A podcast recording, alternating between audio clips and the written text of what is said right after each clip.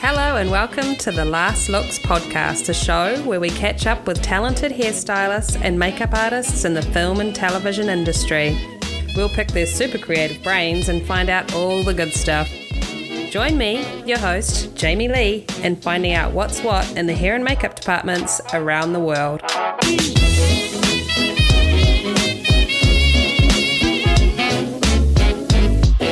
Now it's time for Kit Corner, where we shine a spotlight on artists who've created products with the film and television industry in mind.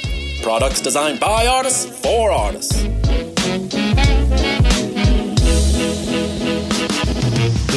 Hi, Georgia. Hi, JL. Now, Georgia, you're sharing a product with us today that I myself use every day on set and am thankful I have it in my life. It is the Linear Standby Belt, also known as LSB. So, where did the idea come from for the LSB range? Okay, so linear standby belts came about as I was tired of lugging around an overfilled, heavy shoulder bag. I'd done that for years and mm-hmm. I'd had endless pain in my neck and my back and my shoulders. I was getting massages and, you know, seeing physios and all that sort of thing. Yep. And I just was sick of rummaging around looking for things on last looks in just a massive bag.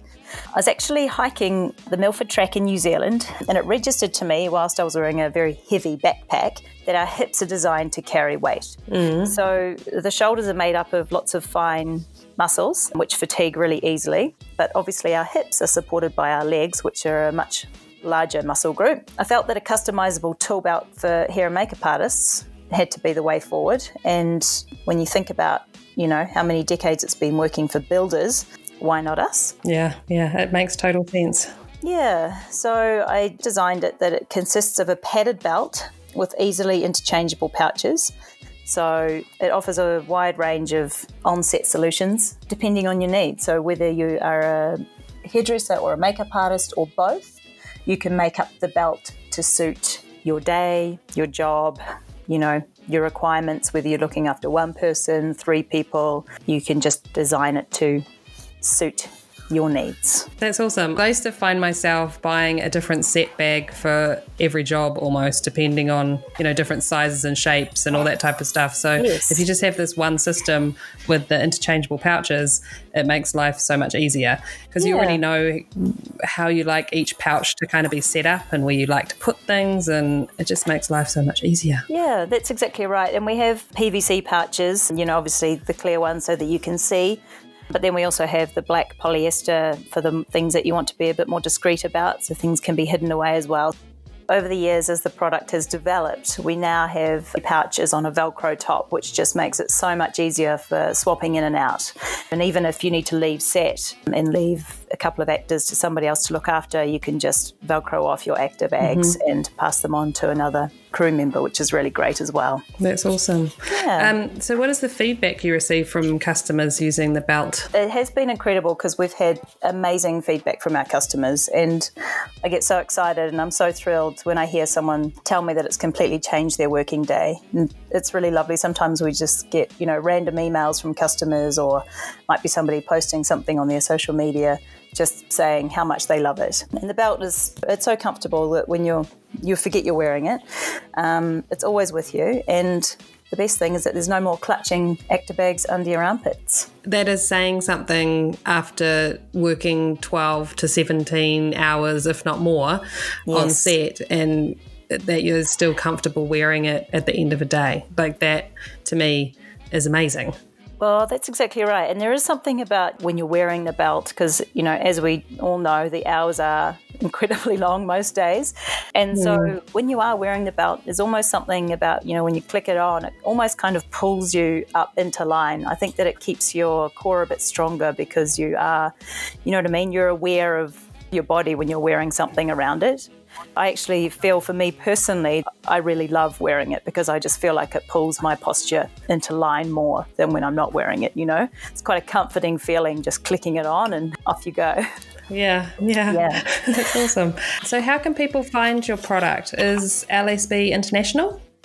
It is sold all over the world, which is really exciting. We've got wonderful retailers, and we do ship worldwide. So if anyone's interested looking at the range, please do go to our website, which is linearbelts.com. You can check out our stockist page for a retailer near you. But we would love to offer Last Looks listeners a 20% discount off the range when you shop at our website only. So again, the website is linearbelts.com. And at checkout, if you enter the coupon code last looks 20, all in capital letters, we'll be happy to offer a 20% discount. Yay! Thank Yay. you. That's no, exciting. Thank you. Got to spread the LSB love. LSB love, yeah. yeah. Thanks for sharing um, your awesome product, Georgia. I appreciate oh, it. My pleasure. Thank you for having me. Today, we're speaking with hair designer Anne Morgan about her work on the new FX on Hulu miniseries, Mrs. America. Let's dive into some 70s hair. Pictures up. Last looks. Rolling. And action. Hey, Morgan, welcome. Hello, JL. How you doing? I'm well. How are you? Great. So, we're here to talk about your hair design work on Mrs. America, the FX mm-hmm. on Hulu show. I was thinking maybe we could start with you explaining the premise of the show. Yeah, so it is, you know, period piece. It takes place 1970 to 1980. It's the storyline of a woman, Phyllis Schlafly, who was the leading activist of the anti-ERA movement and we meet all of the characters that were real women, a few that are fabricated, but in as a whole, a few of the women who ran the ERA campaign from the other side. And so you have two factions, the pros and the antis, as we like to refer to them as. And it's just the story of how the amendment, the ERA was brought down and didn't pass. And, you know, that's, it's not a spoiler alert, it's a fact.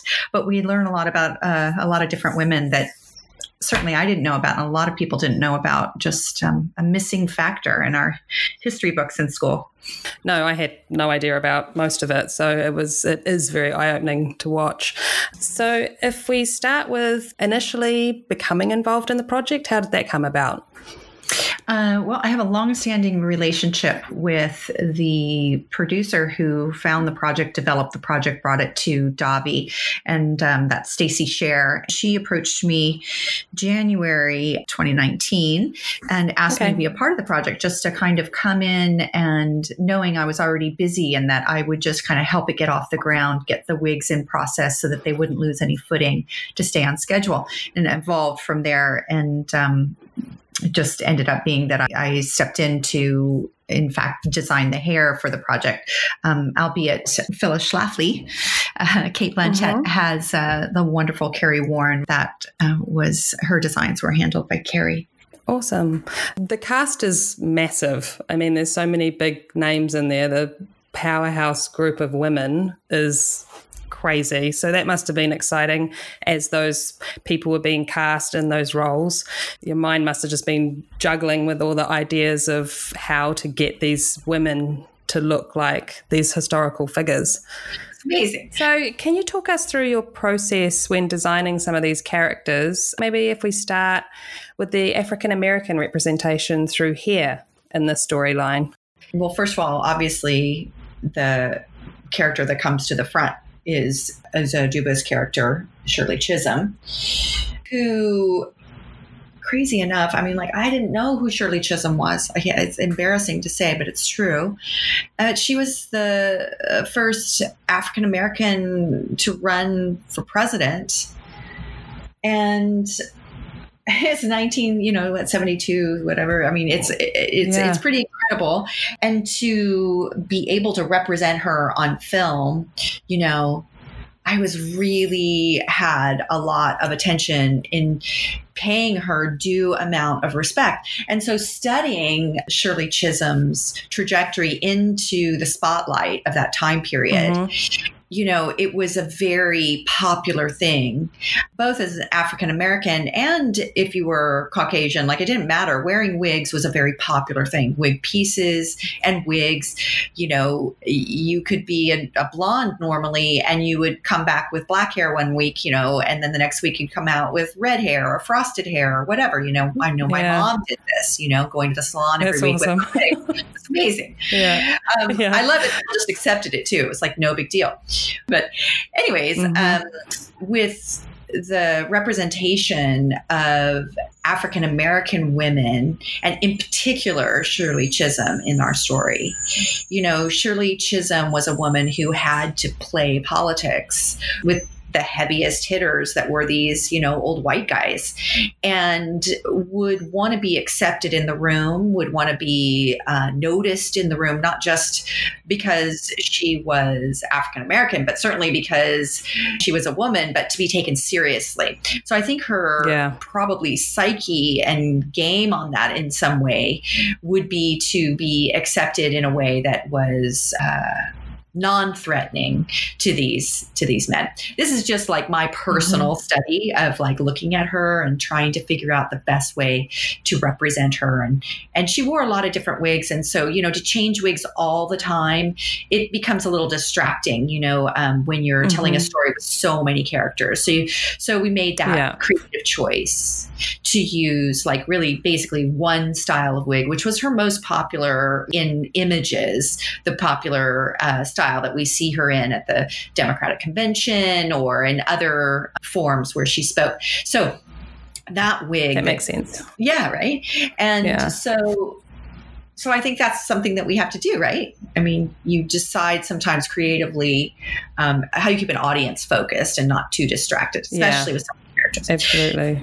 Yeah. So the wig that Shirley Chisholm wears is, you know, like a wig that I think I got at His and Her Hair on Wilshire, or Mhm. maybe a wig that Nice. I got in New Orleans. I, I spend a lot of time in New Orleans. I love that city, and there's so Mhm. many incredible black hair shops that are in abundant with styles. So I, I just bought a ton of them, and uh, Uzo showed up at my trailer. I was working on the Sony lot, and we tried a bunch of different wigs on to decide which ones we would use or whatever. So I took this one. I did have it uh, refronted and fit so that it would fit on Uzo's head in a way that worked best even though it was a stretchy cap wig and that kind of thing and so that style was a wet set it was um, you know it's a it's a trick to find a balance because shirley chisholm was really petite and little in the room and although uzo is you know petite her features are broader and um, Mhm. more, you know, bigger than um, than Shirley. So it was a balancing act in creating this wig that would make a bigger presence in the room, which I think was probably Shirley Chisholm's agenda. Um, Yeah. Her her height, her whole silhouette became more noticeable, and you see pictures of Shirley Chisholm in front of the White House in the like the late '60s. You see her or mid '60s in like a little pillbox hat and the same hairstyle that she wore when she was coming out of college and and then later we see Shirley Chisholm when she's older in the exact same hairstyle these little bangs this little bob it's very interesting and I think it was a conscious choice of hers you know to wear this this wig and have this presence amongst these white men in the political realm and in front Yeah. of you know a TV audience and also you know the natural hair movement is what was going on in the grassroots of it all you have the black panthers you have african american hair in harlem and that representation in the beauty shops and salons that were coming out of harlem in that time period and which is a Mhm. whole other thing that was going on just about having natural hair but shirley was trying to play with the boys you know these white Yeah. boys i think that that had to be a very uh, thought out process. So, anyways, so we chose this wig, and we have another one or two, I forget, later to show her in a passage of time after she loses the nomination and later. But then we also have a very high end wig that we had Wig Maker Associates make, and that was, you know, a lace front when Niecy Nash's character, Florence Kennedy, uh, Flo, Mhm. goes to visit her at her house, and you see her just in a more like natural place. Her hair is natural; it's in that little style that she wore. Oh, And nice. I really loved doing that. I really fought for that to stay in the movie, actually. Um, Yeah. to show her in a natural place, not just what she put on um, in in front of the the people. You know. No, that's really nice. It just keeps it more real, doesn't it? It's more like life. Yeah. Yeah. It's fantastic. there, there were uh, that we have an entire representation of of some of these great black women of that time period. Um, Flo Kennedy, uh, Margaret Sloan, and and um, uh, uh, Colom uh, uh, that um, Mel Joyner plays. Uh, All these great women. They're not all whether they were African American or whether they're Caucasian or Latino. Like uh, Carmen Delgado uh, is represented in in the show, and um, and Andrea Novato plays her. And there's there's like you know we can only get touchstones on a lot of different women, you know, and well, the storyline is Yeah. sticking to the ERA amendment. So, but it was really great to pay respect to these women that were also heavily participatory and had their own, you know, cause that they were fighting for, as well as with women's Yeah. ERA, you know? Florence Kennedy and Margaret Sloan were both actresses wearing wigs for those, Yes. just to get things to match. Yeah. Yeah, they were. I feel like, with the exception of um, Audrey Rowe Colom, that is played by Melissa Joyner, introduced in episode four. She was a fellow Republican, African American woman. She wears her hair natural, which was awesome to get to pick her hair out. And then we added some gray, kinky hair into her hair, which was a character feature of Audrey Rowe So that was her own hair. But Bria's character of Margaret Sloan and Mhm. Niecy Nash's character of Flo, those are wigs that we had built at Wigmaker Associates. In general, I have Wigmaker Associates, you know, Victoria Wood, long time Yeah. uh, wig maker friend of mine, I would say. Um, partnered up with Rob Pickens, and they have Wigmaker Associates, as you know. As I do know, yeah. Yeah. they're great, and they are really collaborative and just lovely. And to me, their African American or Black wigs are incredible. And the detail and all the little nuances you know the build of shirley chisholm's natural wig was so beautiful. It only plays in one scene and it is one of my very favorite wigs. Don't you feel like uh, jl that when you're doing a wig that you know the person by the time they sit back in your chair you've only met them one other time but you've been looking at their face or their wig for so long it's like you've Yeah. had these conversations you're like i don't understand why you're not feeling so close to me like i do to you it's so It's all in the hair.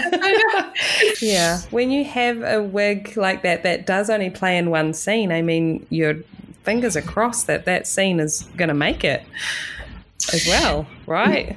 It- absolutely. It was Yeah. important that they showed this moment of Shirley Chisholm at her home in a place of, you know, real, like real sadness, but not looking as though this was a downfall. It was just a vulnerable, like sweet moment at her house to show the impact of it on her as a person and not the persona that she has to put on every time she's out, you know, out with the public.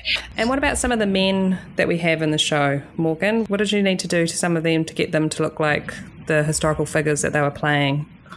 Yeah, you know, um, you know, it's funny because in general, as for so long, women are the secondary role and the men are the primary role in, Yeah. in a story. You know, um, you know, there are chick flicks and you know, blah blah blah. But in here, I mean, it really is that way. Like the men are are secondary, but they are, you know, important players for sure. And I think all of our men were real characters, and um, you know, it's funny time period because it is really pre blow dryer. Then the blow dryer comes in. And so we have the wet head look, which is from the mm-hmm. early 60s. And then there were commercials that ran that I remember because it was like yeah. 1970. And I remember the wet head is dead. And it was all about like not using a product in your hair and then the blow dryer and you know all of that kind of thing. Joe namath and his hair you know mm-hmm. being on these commercials on on television. But for fred we had a wig made. Again this was a wig maker associates wig. And they helped us because Dahvi had cast john slattery in the role um, and really mm-hmm. you know she had done mad men with him. And you know he's always super dashing very very handsome on film. And fred is not that and, and so we really wanted to make John a character actor, if you yeah. will. That's really what this was for him. And he mm-hmm. just loved it. So, what we did is we lowered his hairline and uh, changed it and gave him a more horizontal silhouette versus John's is a very lean and angular silhouette um, as mm-hmm. John Slattery or and, and, in his more dashing looks, right? And, but as Fred, it was a yeah. more horizontal look. It was fuzzy. It was not particularly attractive. And then we have you know James Marsden character who you know was a real player. He was a swinger actually, which is even more awesome. Uh, he and his wife. There's like a whole controversy about him that comes out later, and it's um, but um, so with him we had some pieces in his hair hair and we tried to give that deep part for him. And, you know, hair for men at that time was like they parted their hair mm-hmm. deep, very deep. And it was kind yeah. of like to grow their hair longer. It was so funny. It was, you know, not show the top of your ears. Silhouettes were wide, they were fat. You know, as mm. the early 70s moves along towards the mid 70s, and then we get hair growing longer. And so it's kind of funny yeah. when you see characters like Phil Donahue or Gary Hart, you know, like the way their hair was like it was really it looks in life it looks like it was a wig so you know it's yeah. funny when you do that and you walk that line but once you put them in the element with their clothes and you put them on a set and with the other women and the silhouettes of their hair you know then it works mm-hmm. um, yeah i always then, thought that about those time periods with men's hair it's always just like god they, everyone looks like they're wearing they look like they're wearing wigs yeah but there were, so when you do it. something in that period you're like yeah. oh there's a little bit of wiggle room here to yeah, there is. And, and, and use that nastier wig that you haven't used before. That's or- right. Because it's about texture, isn't it? No blow dryer, yeah. you know? And then even when the blow dryer mm. came in, the blow dryer had a, I remember Vidal Sassoon had a blow dryer that had the brush built onto it. And so, and it was this like almost a rectangular shape and they would blow dry mm-hmm. their hair, you know, with that. And it would not be perfect. You know, the brush was kind of short and stubby, probably made the hair more yeah. fuzzy than it made it like smooth. And then we have, you know, African American men um, represented that come in later in our storyline besides mm-hmm. Jay Ellis's character early on. You know, we do add pieces and kinky hair into their hair, and then we had some beautiful wigs made. So we covered the gamut. Nice. so, awesome. Yeah, I you know it's a it's a it's a funny thing because uh, first of all, I think the casting was so amazing because not only did these women, the actresses, have a um, a, a, a, thread with these with these women. You know, there were likenesses to them, so there was that. But yeah, there was a grouping that was cast early on, and that those were the wigs we could get off the ground early, knowing that they would be in a minimum of two wigs, if not three wigs each, to cover the time periods um, that they were covered. And you got a bit of a head start with them because they were cast earlier, so that's great. Yeah, that doesn't always happen.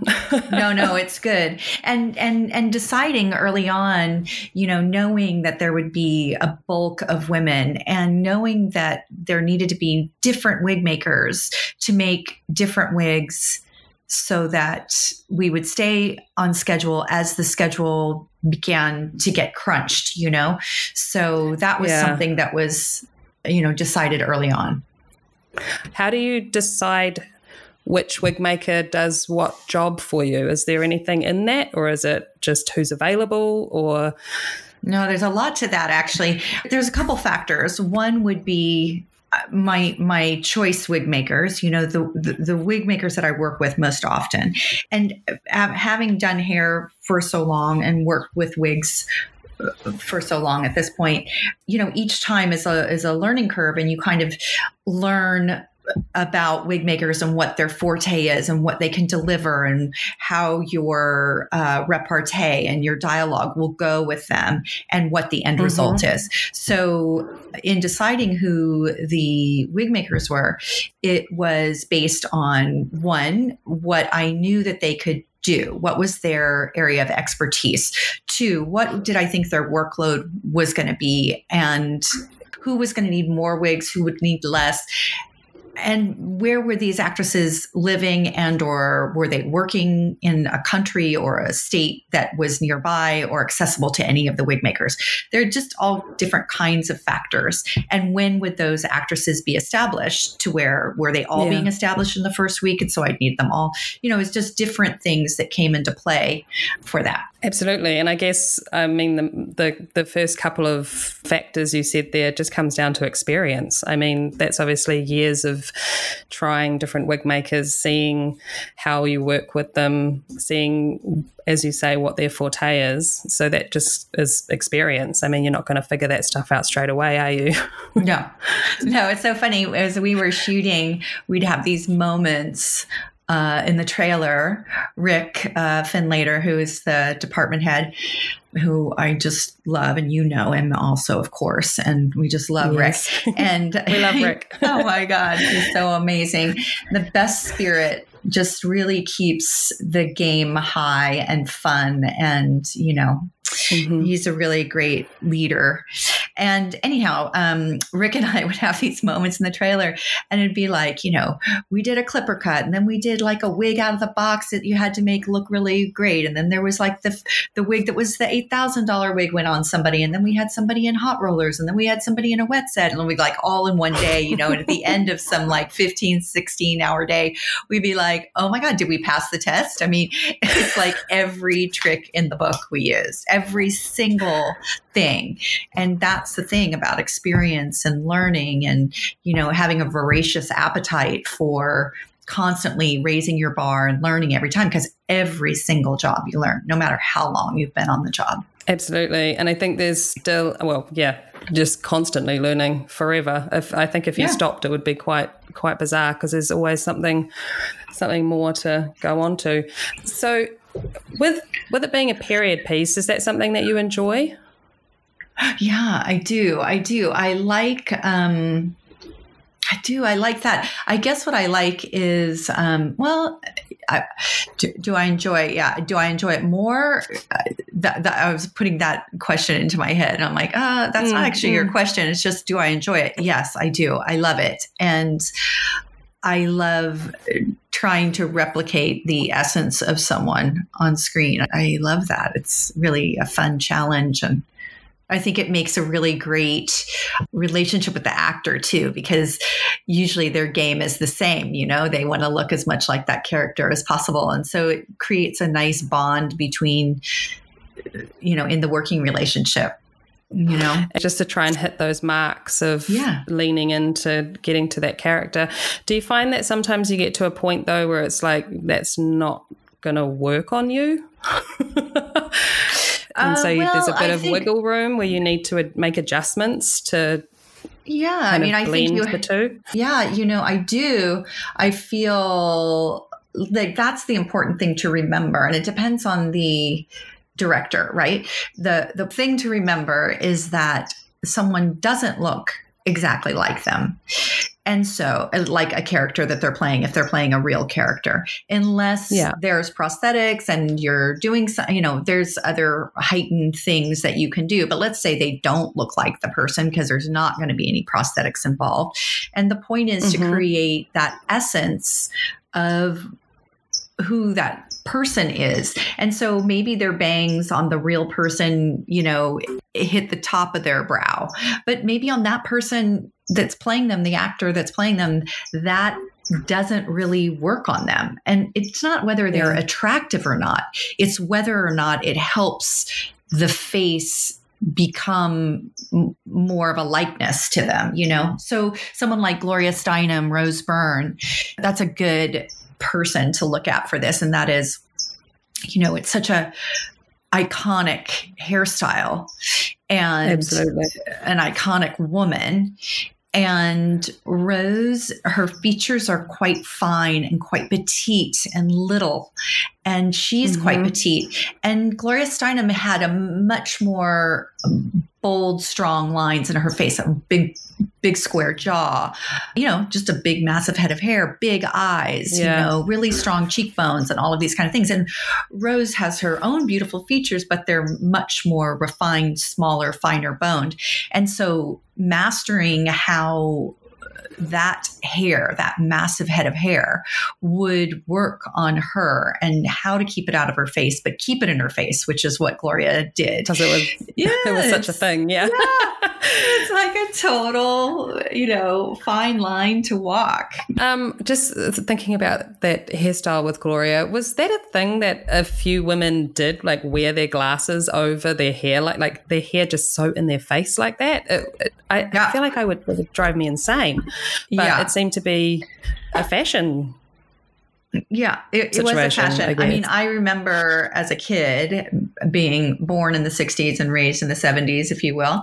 Um, you know, you never wanted to show your ears. It wasn't cool to Oh. have your hair tucked behind your ears and show the, your ears. Oh, So that's why you always see women uh, of that time period, they'll have it tucked and then the back part of it kind of comes over. You just don't show your ears. So also Yeah. having it in your face like that, like it wasn't about being all off your face, you know, when you had your hair wearing it long in that kind of, you know, uh, um, what do I want to say? That the the anti movement of, you know, what? Oh, I'm at a loss for words. Um, you know, not not I mean, a it's hippie just the complete opposite of Phyllis, really, isn't it?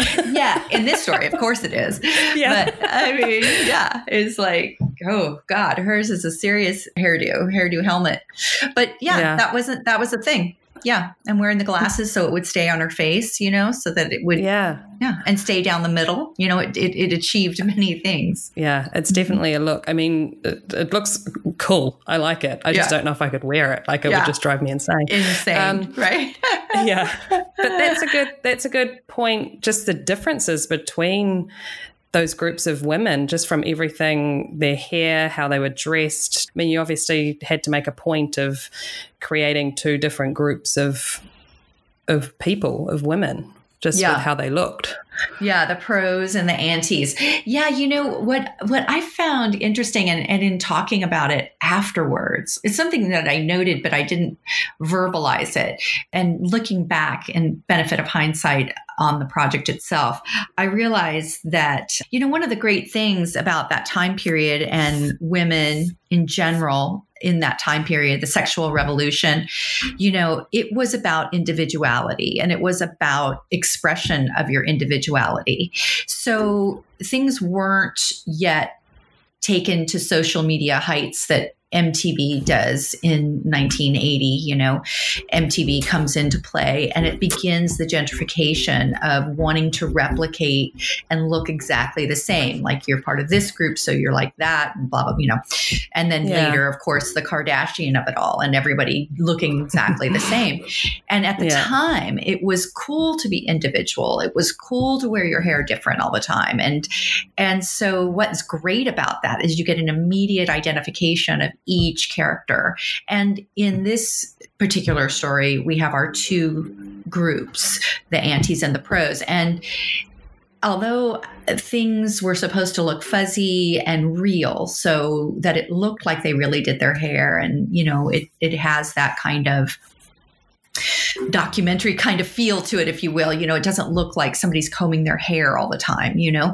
The antis and the pros the silhouettes are very different. The antis have a very smaller tighter rounder silhouette and the Mhm. the pros are you know longer softer freer hair and movement curls fuzzy like you know things that move the hair moves Yeah, I guess they're not going to the salon every week to get their their roller set.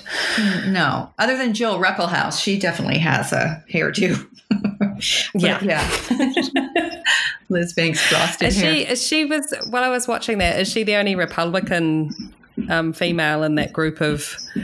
In, in, in our story, yeah, there. I think Yeah. there were other women that were, but not in great number. But yes, she is the Republican. Mhm. Yeah, you know, this is when politics did cross over, and you could, you know, you did do that. It was negotiations, and you know, people working together.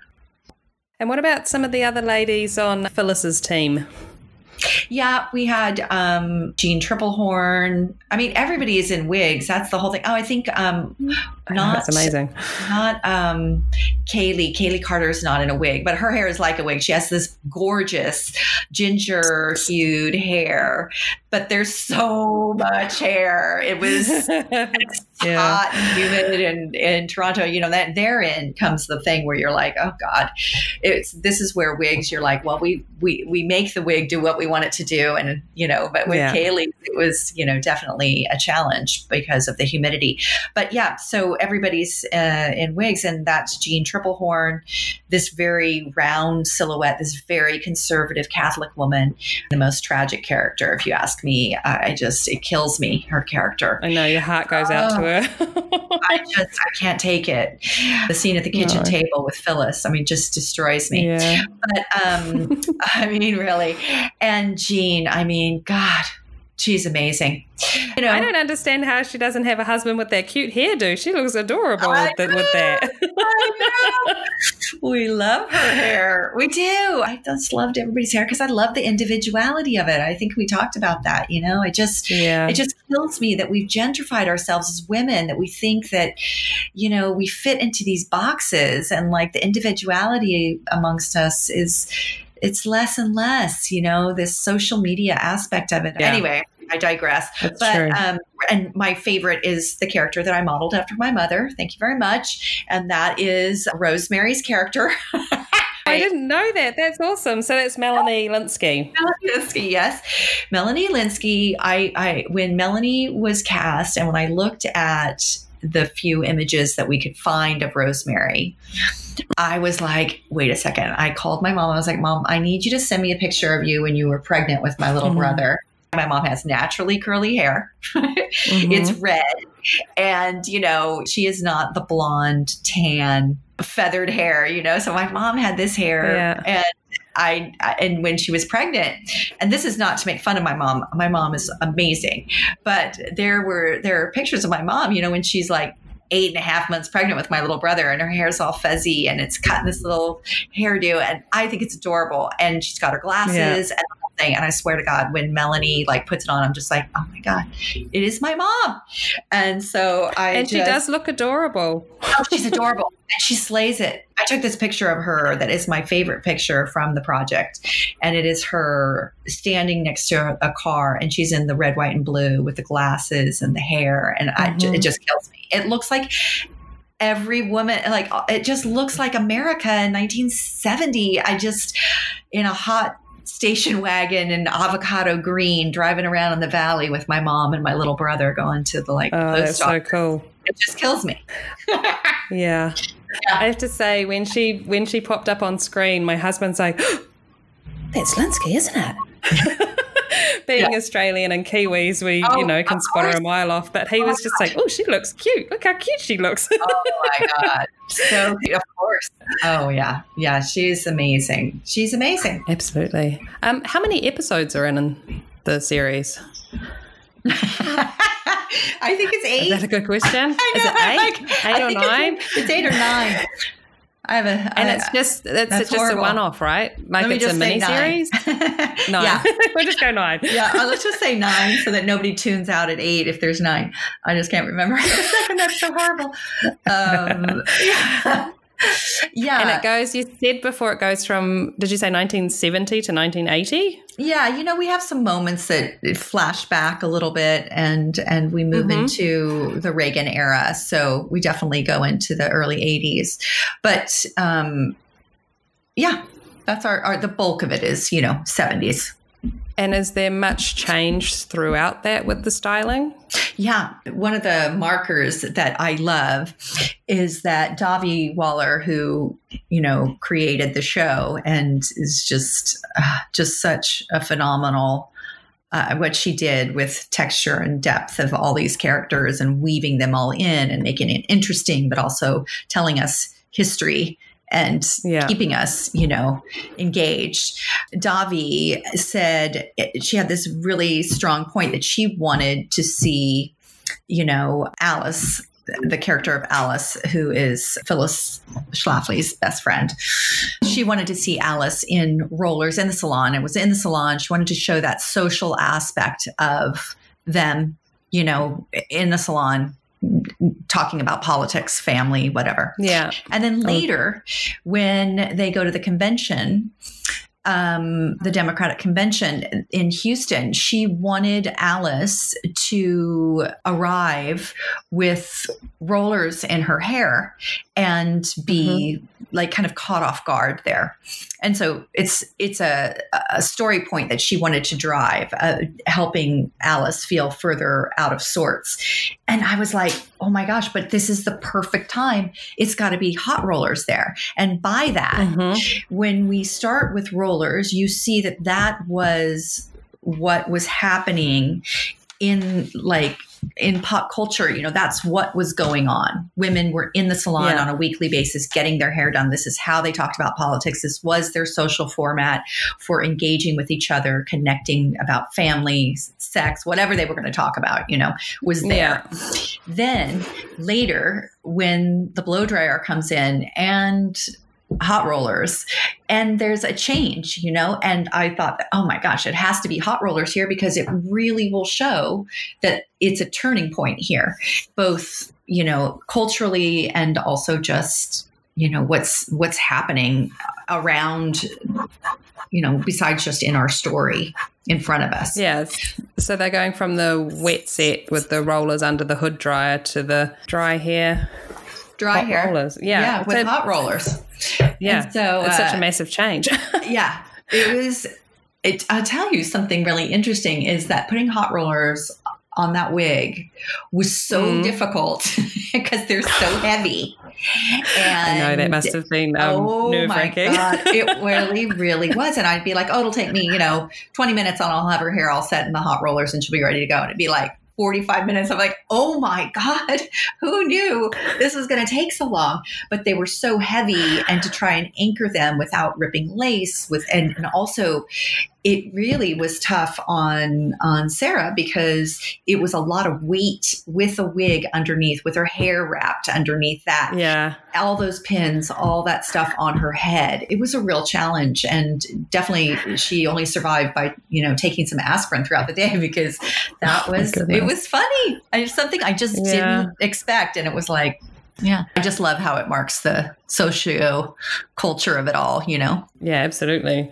So, how many wigs do you think were on the TV show? 98 98. You did a count. Thank you. yes i did oh my goodness. That's 98 insane. wigs 350 odd speaking parts and Yeah. uh, 98 wigs plus the background you know Plus background on top yeah, of that. 98 wigs on speaking roles Wow.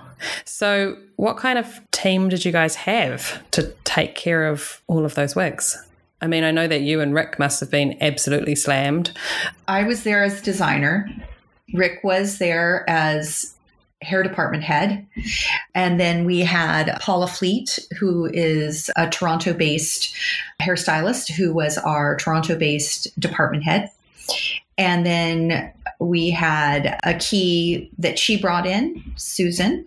And then we had two gals who came in from Australia that Rick knows, Lou and um, Emma, both who came in to help us.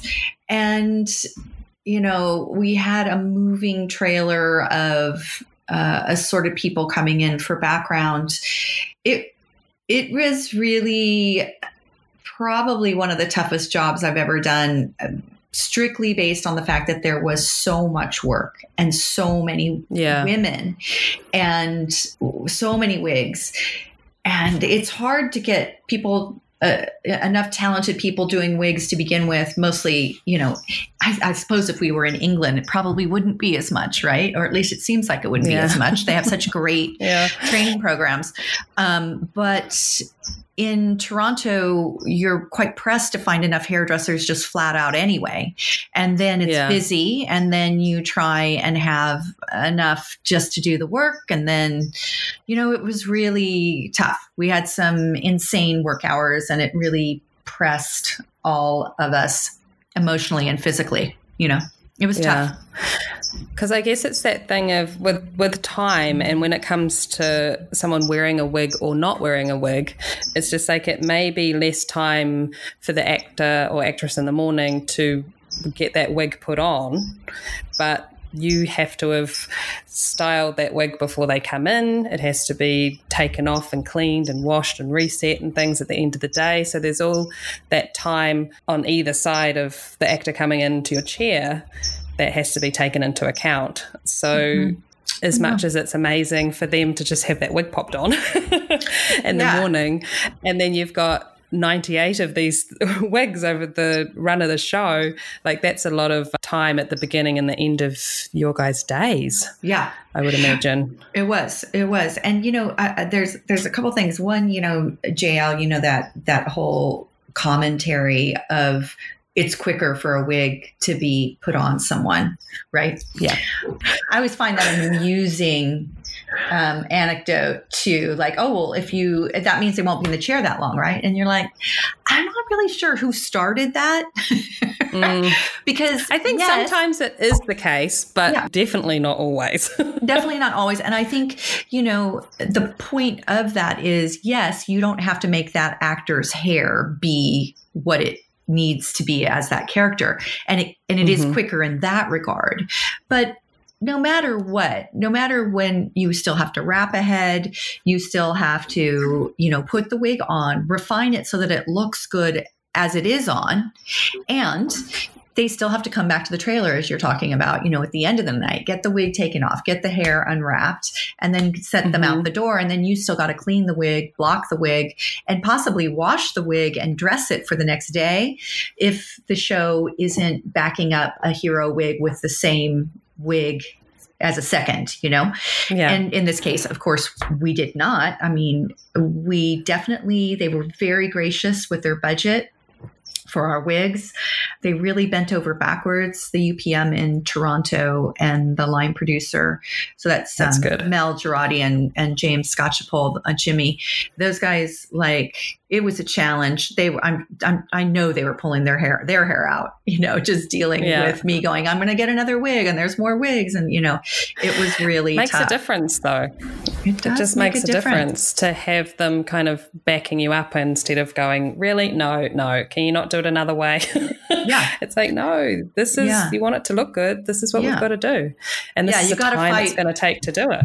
Yeah. You got to fight for the integrity of what you're doing. You got to know when to say, okay, that's all right. We won't do that or find another way mm. to do the wig or, you know, you got to find ways to go around it and you got to learn where to pick your battles.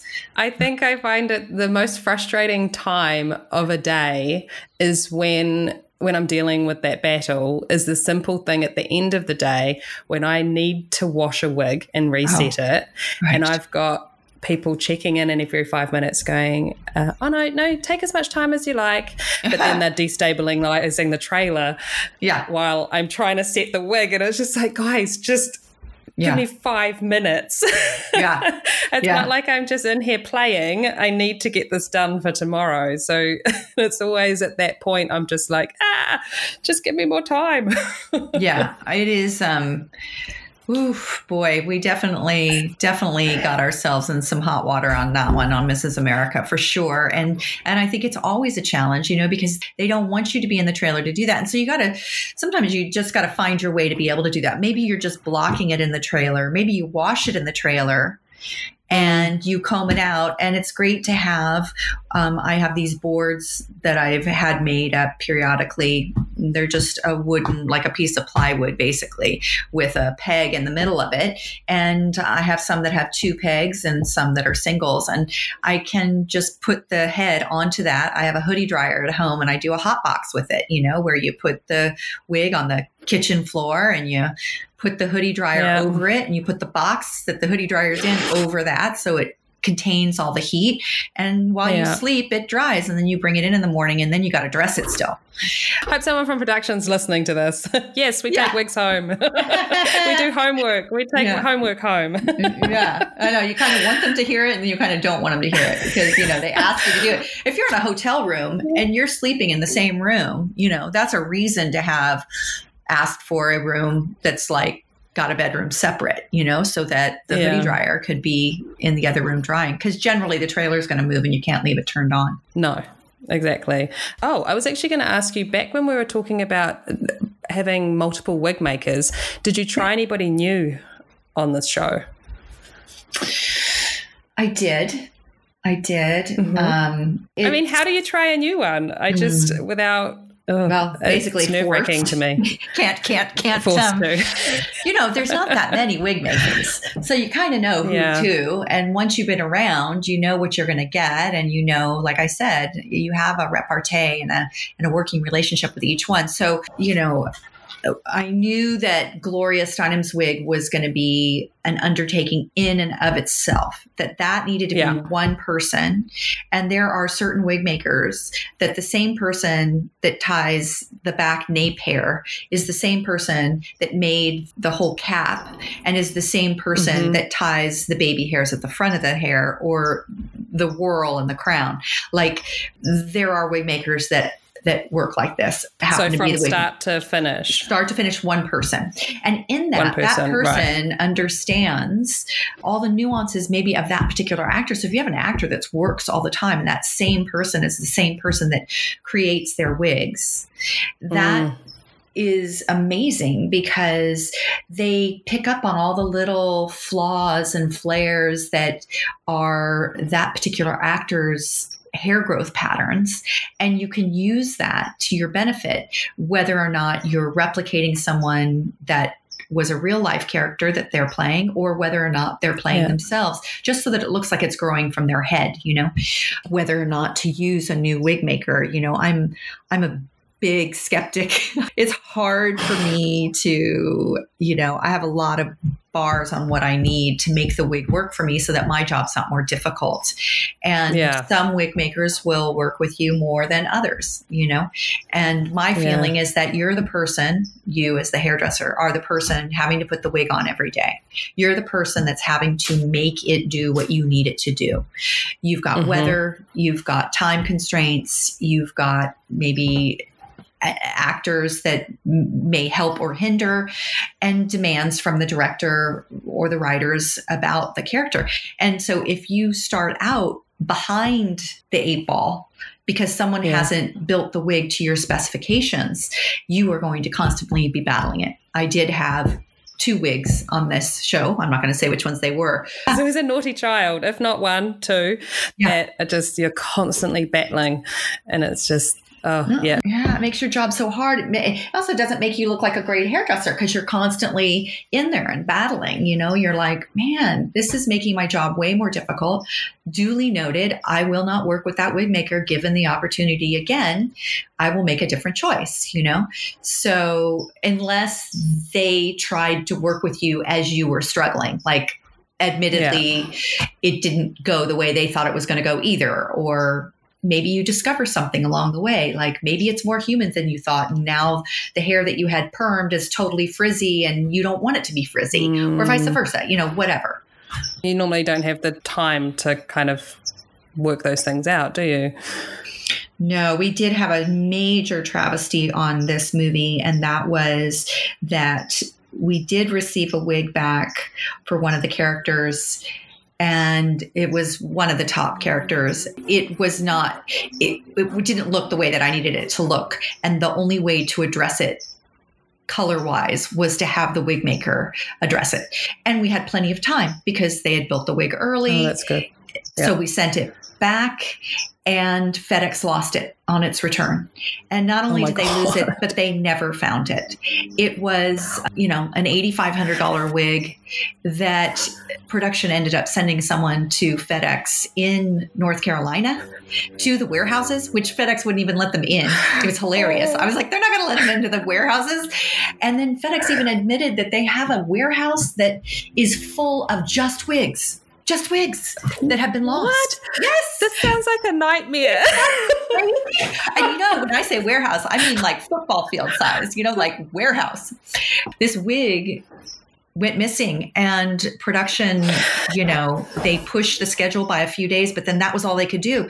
So we had to take a wig out of a box, have it refronted Mhm. overnight by a local wig maker who saved me.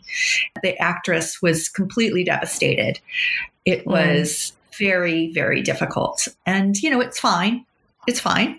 Uh, and again, I'm not going to Yeah. say what it is, but it, it, it's fine. It's just that th- that has never happened to me where it never showed No. up again in my I mean, entire that's career. what, yeah, nightmares. That's what nightmares are made of, lady. You lived a nightmare. yeah, I lived it. Yeah, yeah. no, I mean, you have to just step up and, as you say, you had to get something refronted to make it work. You've got to do something. You've got to pull something out of the hat. yeah. You got to troubleshoot. It was towards the end of shooting, and it was everyone's tired and you know over it, and so it Mm. was really, it really, uh, it really was hard. It was really hard. Not the best time for it to happen. Well, ever. You don't ever, want that to happen. That's oh my never God. happened to me before. I never know. I've never heard of a wig going completely missing and never being found. So No. And just knowing the story now is probably going to give me nightmares. Every time I send something off, I'm going to be like, oh God. but again, you know, like it's never happened. And I've been doing hair for 30 years in film. And, Yeah. you know, it's like this is the only time that's ever happened. So, Oh my goodness. Um, so going back to communicating with wig makers, yeah. I'm just wondering how do you find doing that when you're in a different country to them? Like, is it, uh, I imagine it's so much easier to be able to pop in to a wig studio and just check in on something and be like, oh, I was thinking maybe, you know, this could be this direction, that could be that direction. I just want to check on the color, just have Right. that kind of control over something while it's being made. But when you're in a different country, Right. and it's just through email or phone calls. I mean, how do you find that challenge? Well, I, I mean, I have to say, I use multiple ways to communicate. So, mm-hmm. first, you have, like I say, you know, a working relationship with someone, or let's just say you Yeah. don't have a working relationship with someone. So, you reach out to your wig maker and you say, okay, here's the character, and I create a board on almost all characters. And you and I have worked Yeah. together before, you know about these boards that I make. And Mm. they, they're, to some they'd just be like oh yeah whatever it's blah blah blah but actually it perfectly encapsulates what i want so it might be an image that's from the side from the front from the back it might be different images of people like let's say they're not playing a real character so you've got different kinds Yeah. of like i want it to move like this i like this kind of curl i like this kind of color or whatever so you make these boards and then I use my iPad and I draw onto the photos on top of the actor. Like I'll say, I want the wig to end here when I cut it, so it's going to have to come in longer. And and I'll circle something at their part area. Like I like these little baby hairs that this person has, or and I need the height to start at this part of their crown. And I just draw all over it and I make notations and I send that. And then I have the phone call conversations. And then often Yeah. when there's enough time, you can receive color samples and not only a color sample, but a textural sample. If you want the cuticle more Right. open, you want it more slick, you want it fine, you want it processed, all this kind of thing. And in general, I will receive a wig that I will then further color. I almost always futz around with the color, but I started in a salon and I knew how to do color when I got into film. So in general, I mess with it, you know. I'm always kind of game for that, but I like it arriving, you know, as I need. But sometimes in a good you need place, yeah. yeah. Well, like Liz Banks' wig, Jill Ruckelshaus, her mm-hmm. her wig needed to be frosted once it arrived and once yeah. I got it on her and I could decide where I wanted the bits to go, you know? So absolutely. I, I think once I had a line producer there when I opened the wig that had arrived from the wig maker to see it for the first time. And they're like, oh, but you can't put that on. That's not right. And I'm like, well, no. There's still that doesn't yeah. it doesn't turn up from the wig maker, you know, ready to rock and roll. I was like, there are more steps that need to take place before this is ready. Yeah. You don't just, you know, buy it off the shelf ready, ready to go. Well, you know, um, everybody drives down Hollywood Boulevard and they see the wigs in the window and they go, Yeah, I want that yeah. little, you know, that little blonde Marilyn Monroe wig. And you're like, Yeah, that's not how Absolutely. that's not how that's gonna sure for a costume. Yeah. But if you want yeah. it to look real, we're going to build it. It doesn't come like that. I'm going to cut it. I'm going to blah, blah, blah. You know, well, you know that. Are, are there wig makers that do a lot of coloring work? Because I know, I feel like some wig makers yeah. will not, like, they'll ventilate with the right colored hair to start mm-hmm. with. Mm-hmm. But then there are others that color afterwards. So if you're like wanting a blonde, they'll go and do like a full head of foils in a wig that they've just made. Have you come across that before? Now, like, let's say right. I couldn't do color, right? Or yeah. I didn't have time, and yeah. Liz Banks' wig was going to have to be frosted. Well, mm-hmm. I would have had to find a way to define where they were going to lay that in. But there was just too much, like, I'm way too controlling to do that. I want to, I want to manifest what I want it to look like when it arrives. I'll tell you what, the wig that was made for Rose as Gloria Steinem, that mm-hmm. is like, first of all, it's Marcial Carnaval, who is a genius Mm-hmm. He does a full plaster cast of a head on the actor and then yeah. he you know pours a mold of their head and then builds the wig right Marcial, he's it's a very heightened sense when you work with Marcial. He's such a perfectionist. He has a really high bar and very little patience. Yet his mm-hmm. wigs are phenomenal and the yeah. the wig for gloria needed someone like marcial that knew how to make it work if he was on set they didn't he yeah. doesn't just make wigs he knows what it's like to be on set as a lot of wig makers mm-hmm. do, but like truly he does. So he yeah. built in those highlights. We further highlighted them a bit more, but pretty minimal, pretty, pretty minimal because mm-hmm. we needed it to have a diffusion to it. So it didn't look like a balayage chunk skunk like it needed to have diffusion. So like let's say one layer of tying them was seven hairs of blonde and three brunette. And then the next layer would be six hairs of brunette and four blonde. And then the next one would have the seven of the blonde, you know, like whatever it was, so that yeah. it looked like it was growing from her hair. It had a softness to it. It didn't look mm-hmm. like a mm-hmm. skunk. It didn't look like balayage, you know? And he understood that. He also understood that Gloria Steinem's hair had a, a frizzy quality to it that I was very adamant that we wanted that to show. She definitely yeah. had her hair done in a salon. We wanted the hair to have a, a curl to it that when the when the humidity of Toronto kicked in that that would even exacerbate it more, you know? And then also to be able to get height in the back with all that length, it's so heavy. So mm. he left the returns longer so that the back combing. So just through mm-hmm. her little bump in the top That's right. there. That's right. Yeah. So if you have a longer return, you've got two opposing cuticles working against each other. The return opposite from the hair that's laying. And so it allows you to mat, to tease, to backcomb and have it stay in a better way. And then typically I like my returns cut right on down to the quick, which means you've got to be careful about the way you treat that wig but these were all things that Marcial understood, and, and they all played into how the color was laid. And Peter Owen is someone who works very um, you know specific to the way that he does. His wigs are made exactly the way he makes his wigs. Nobody else makes the wigs yeah. like he does. And so no. you know he's got his whole process as well different absolutely i just will say to let everybody know that i saw the gloria wig in person and it was beautiful it caught my eye immediately i was like oh look at that wig oh my goodness when it was on the block i was just like let me touch it yeah I know. It was a stunning piece of work. And, you know, Marcial just delivered above and beyond. And it was so incredible. Rick is the one who, on a daily basis, was with Rose beginning to end and, and made that hair come together every single day, every moment on screen.